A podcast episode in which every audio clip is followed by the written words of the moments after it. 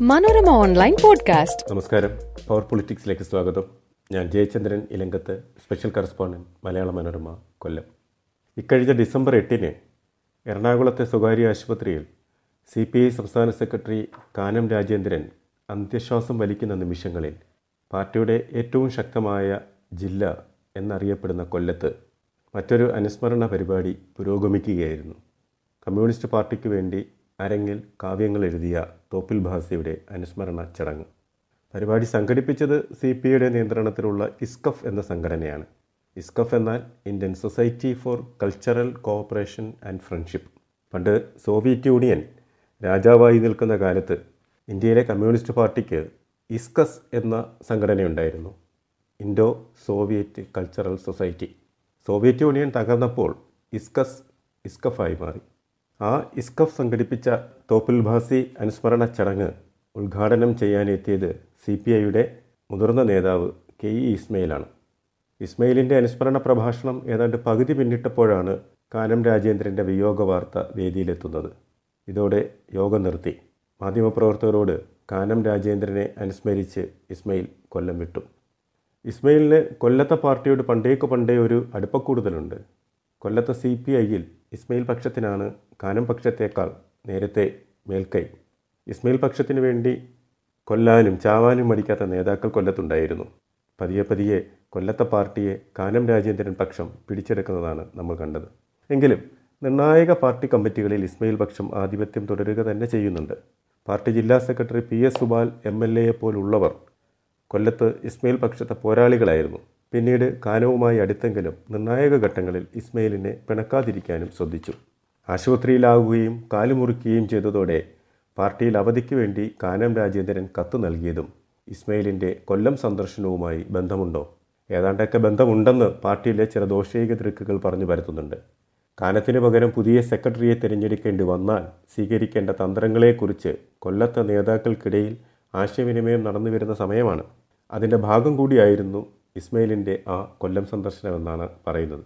എന്തായാലും പാർട്ടി അണികളുടെ വീറുറ്റ മുദ്രാവാക്യങ്ങളുടെ അകമ്പടിയോടെ കാലത്തിന്റെ ഭൗതിക ശരീരം സംസ്കരിച്ചു. പിന്നാലെ അധികം ഒട്ടും വൈകാതെ ദേശീയ ജനറൽ സെക്രട്ടറി ഡി രാജയുടെ സാന്നിധ്യത്തിൽ സംസ്ഥാന നിർവാഹക സമിതി യോഗം ചേർന്ന് കേന്ദ്ര സെക്രട്ടേറിയറ്റ് അംഗം ബിനോ വിശ്വം എം പിയെ പുതിയ സംസ്ഥാന സെക്രട്ടറിയായി തിരഞ്ഞെടുത്തു. കാനത്തിന്റെ ചിതയൊടുങ്ങും മുമ്പേ വേണോ പുതിയ സെക്രട്ടറിയെ തിരഞ്ഞെടുക്കാനെന്ന് ദേശീയ എക്സിക്യൂട്ടീവ് അംഗം കെ പ്രകാശ് ബാബു ഉൾപ്പെടെയുള്ളവർ യോഗത്തിൽ ചോദിച്ചു. അവധിക്ക് അപേക്ഷിച്ച് കത്ത് തന്ന കാനം പകരം ചുമതല ബിനോയ് വിശ്വത്തിന് നൽകണമെന്ന് നിർദ്ദേശിച്ചിരുന്നു എന്നായിരുന്നു ഇതിനോടുള്ള നേതൃത്വത്തിന്റെ മറുപടി. അങ്ങനെ ഒരു കത്തുണ്ടോ എന്ന് ചോദിച്ച് കെ ഇസ്മയിൽ തന്നെ ദിവസങ്ങൾക്കകം പരസ്യമായി രംഗത്ത് വന്നതോടെ കാനത്തിന്റെ പട്ടടയുടെ പേരിൽ പാർട്ടിയിൽ പുതിയ അഗ്നിബാധയായി. കാനത്തിന്റെ കത്ത് ഉണ്ടെന്ന് പറയുന്നതല്ലാതെ ആരും കണ്ടിട്ടില്ല. കമ്മ്യൂണിസ്റ്റ് പാർട്ടിയിൽ പിന്തുടർച്ചാവകാശമില്ല. സെക്രട്ടറിയുടെ അഭാവത്തിൽ ചുമതല നിർവഹിക്കാൻ അസിസ്റ്റന്റ് സെക്രട്ടറിമാരുണ്ട് എന്നൊക്കെയായി ഇസ്മയിലിന്റെ പൊട്ടിത്തെറിക്കൽ.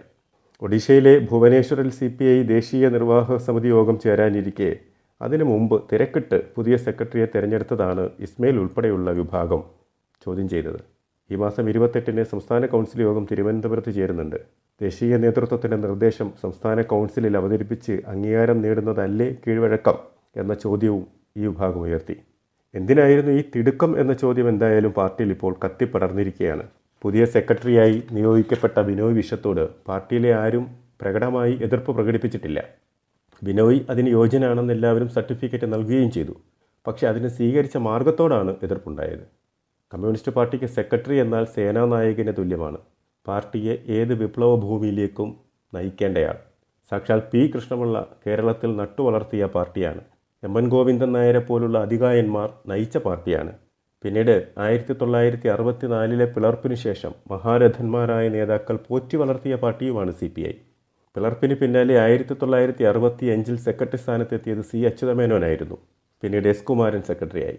പാർട്ടിയുടെ എക്കാലത്തെയും ദിഷണാശാലി എൻ എ ബലറാം ആയിരത്തി തൊള്ളായിരത്തി എഴുപത്തി ഒന്ന് മുതൽ എൺപത്തിരണ്ട് വരെ സെക്രട്ടറി സ്ഥാനം അലങ്കരിച്ചു. പിന്നാലെ എൺപത്തി ആറ് മുതൽ തൊണ്ണൂറ്റഞ്ച് വരെ ദീർഘകാലം പി കെ വാസുദേവൻ നായർ പാർട്ടിയുടെ തലവനായി.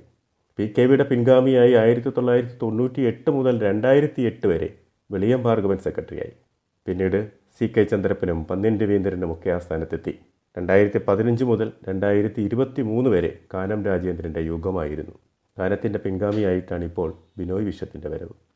സ്ഥാനമൊഴിയുന്ന സെക്രട്ടറി പുതിയ സെക്രട്ടറിയെ നിർദ്ദേശിക്കുന്ന പതിവുണ്ടോ സി പി ഐയിൽ കമ്മ്യൂണിസ്റ്റ് പാർട്ടിയിൽ പിന്തുടർച്ച അവകാശമില്ല എന്നാണ് കെ ഇ ഇസ്മയിൽ പറയുന്നത്. പക്ഷെ പണ്ട് പി കെ വാസുദേവൻ നായർ സ്ഥാനമൊഴിയുമ്പോൾ അദ്ദേഹം തന്നെയാണ് വെളിയം ഭാർഗവന്റെ പേര് സെക്രട്ടറി സ്ഥാനത്തേക്ക് നിർദ്ദേശിച്ചതെന്ന് പാർട്ടി ചരിത്രത്തിൽ എവിടെയോ ഉണ്ടാവും. പക്ഷേ അന്ന് കാനം രാജേന്ദ്രൻ നിർദ്ദേശിച്ചത് സി കെ ചന്ദ്രപ്പന്റെ പേരാണ്. വാശിയേറിയ മത്സരം നടക്കുമെന്ന ഘട്ടം വന്നപ്പോൾ സി കെ ചന്ദ്രപ്പൻ തന്നെ മുന്നോട്ട് വന്ന് ഞാൻ മത്സരത്തിനില്ല എന്ന് പ്രഖ്യാപിക്കുകയായിരുന്നു. ഒരുപക്ഷെ അന്ന് മത്സരം നടന്നിരുന്നെങ്കിൽ ചിലപ്പോൾ ചിത്രം മറിച്ചായേനെ. പിന്നീട് സി കെ ചന്ദ്രപ്പൻ മരണമടഞ്ഞപ്പോൾ പകരം ചുമതല നിർവഹിക്കാൻ അന്ന് അസിസ്റ്റന്റ് സെക്രട്ടറിമാർ പോലും ഇല്ലായിരുന്ന കാലം. പുതിയ സെക്രട്ടറിയെ തിരഞ്ഞെടുക്കാനുള്ള യോഗം ചേർന്നപ്പോൾ ദേശീയ നിർവാഹക സമിതി അംഗമായ സി ദിവാകരന്റെ പേരാണ് പ്രധാനമായും ഉയർന്നത്. കാനത്തിന്റെയും കെ ഇസ്മയിലിന്റെയും പേരും ഒപ്പം ഉയർന്നു. പക്ഷേ കോംപ്രമൈസ് ഒത്തുതീർപ്പ് സ്ഥാനാർത്ഥി എന്ന നിലയിൽ അന്ന് കുറി വീണത് പന്ന്യൻ രവീന്ദ്രനായിരുന്നു പിന്നാലെ കോട്ടയം സമ്മേളനത്തിൽ സെക്രട്ടറി സ്ഥാനത്തേക്ക് കാനവും ഇസ്മയിലും തമ്മിൽ മത്സരം നടക്കുമെന്ന സ്ഥിതി വരെ സംജാതമായി. പാർട്ടി ഏതാണ്ട് വൻ പൊട്ടിത്തെറിയുടെ വക്കിലായ നിമിഷങ്ങൾ. പക്ഷെ വൈകാരികമായ മറ്റൊരു പ്രസംഗം നടത്തി ഇസ്മയിൽ മത്സര രംഗത്ത് നിന്ന് പിന്മാറി. കാനം അങ്ങനെ സെക്രട്ടറി ആവുകയും ചെയ്തു. ഇക്കുറി വീണ്ടും കോട്ടയത്ത് സംസ്ഥാന നിർവാഹക സമിതി യോഗം ചേർന്നപ്പോൾ മത്സരത്തിന് അരങ്ങൊരുങ്ങും മുൻപേ ബിനോയ് വിശ്വത്തെ സെക്രട്ടറിയായി പ്രഖ്യാപിച്ച് നേതൃത്വം തന്ത്രപൂർവം കുതറിമാറി. കാനത്തിന്റെ ചിത ഒടുങ്ങും മുമ്പേ പുതിയ സെക്രട്ടറി തിരഞ്ഞെടുക്കുമെന്ന് ഇസ്മയിൽ പക്ഷമോ കെ പ്രകാശ് ബാബുവിനെ അനുകൂലിക്കുന്ന വിഭാഗമോ സ്വപ്നേബി കരുതിയിരുന്നില്ല. പ്രകാശ് ബാബു ഉൾപ്പെടെയുള്ളവർ എതിർപ്പ് രേഖപ്പെടുത്തിയെങ്കിലും ഡി രാജ അതിനു മുൻപേ ബിനോയിയെ പ്രഖ്യാപിച്ച് എഴുന്നേറ്റു. ഇനി ഇരുപത്തെട്ടിന് സംസ്ഥാന കൗൺസിൽ യോഗം ചേരുമ്പോൾ എന്താകും സംഭവിക്കാൻ പോവുക? സംസ്ഥാന നിർവാഹക സമിതി യോഗത്തിന്റെ തീരുമാനം റിപ്പോർട്ട് ചെയ്യുമ്പോൾ കൗൺസിൽ യോഗത്തിൽ മുറുമുറുപ്പുകൾ ഉയരുമോ? ബിനോയ് വിശ്വത്തിനുള്ള സ്വീകാര്യത നിലനിർത്തിക്കൊണ്ട് തന്നെ പുതിയ സെക്രട്ടറിയെ തിരഞ്ഞെടുക്കാൻ സ്വീകരിച്ച മാർഗത്തെ ആരെങ്കിലും ചോദ്യം ചെയ്താൽ അത്ഭുതപ്പെടാനില്ല. രാജാജി മാത്യു തോമസിനെ പോലുള്ളവർ എന്ത് നിലപാട് സ്വീകരിക്കും എന്നതും ആകാംക്ഷ ഉളവാക്കുന്നതാണ്. കോട്ടയത്ത് ചേർന്ന സംസ്ഥാന നിർവാഹക സമിതി യോഗത്തിൽ തിരക്കെട്ട് സെക്രട്ടറിയെ തിരഞ്ഞെടുക്കണോ എന്ന് ചോദിച്ചവരിൽ പുറത്തു പറഞ്ഞു കേട്ട പേരുകളിൽ പാർട്ടിയുടെ മുതിർന്ന സംസ്ഥാന എക്സിക്യൂട്ടീവ് അംഗം കെ ആർ ചന്ദ്രമോഹന്റെ പേരുമുണ്ടായിരുന്നു.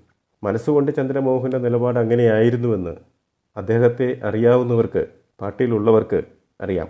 പക്ഷെ അത് ചർച്ചയായപ്പോൾ കഴിഞ്ഞ ദിവസം ചന്ദ്രമോഹൻ കൊല്ലത്ത് നേരെ മലക്കം പറഞ്ഞു. ബിനോയ് വിശ്വത്തെ തിരഞ്ഞെടുത്ത രീതിയെ വിമർശിച്ച് രംഗത്ത് വന്ന കെ ഇസ്മയിലിനെ തള്ളിപ്പറഞ്ഞും ഇസ്മയിലെ രൂക്ഷമായി വിമർശിച്ചും ബിനോയ് വിശ്വത്തെ മുക്തകണ്ഠം പ്രശംസിച്ചും ചന്ദ്രമോഹൻ രംഗത്തെത്തി. ഈ മലക്കം മറിച്ചിൽ കൊല്ലത്തെ പാർട്ടിക്കിടയിൽ ഇപ്പോൾ വലിയ ചർച്ചയാണ്. എന്തായാലും കാനത്തിന്റെ പട്ടടയിൽ നിന്ന് പാർട്ടിയിൽ കത്തിപ്പിടിക്കുന്ന പുതിയ വിവാദങ്ങൾ മുഖ്യമന്ത്രിയും ഇരുപത് മന്ത്രിമാരും നടത്തുന്ന നവകേരള സദസ്സിന്റെ തിരക്കുകൾക്കിടയിൽ പാർട്ടിയിൽ വലിയ ചർച്ചയാകുന്നില്ലെന്നേ ഉള്ളൂ അത് കഴിഞ്ഞ് സി പി ഐയുടെ സംസ്ഥാന കൗൺസിൽ ചേരുന്ന ഇരുപത്തിയെട്ട് വരെയുള്ള ദിവസങ്ങളിൽ സി പി ഐയെ സംബന്ധിച്ചിടത്തോളം വളരെ നിർണായകമാണ്. കറുത്ത പുകയാണോ വെളുത്ത പുകയാണോ അവിടെ നിന്ന് പുറത്തു വരുന്നത് എന്നറിയാൻ കാത്തിരിക്കുക തന്നെ വേണം. Manorama online podcast.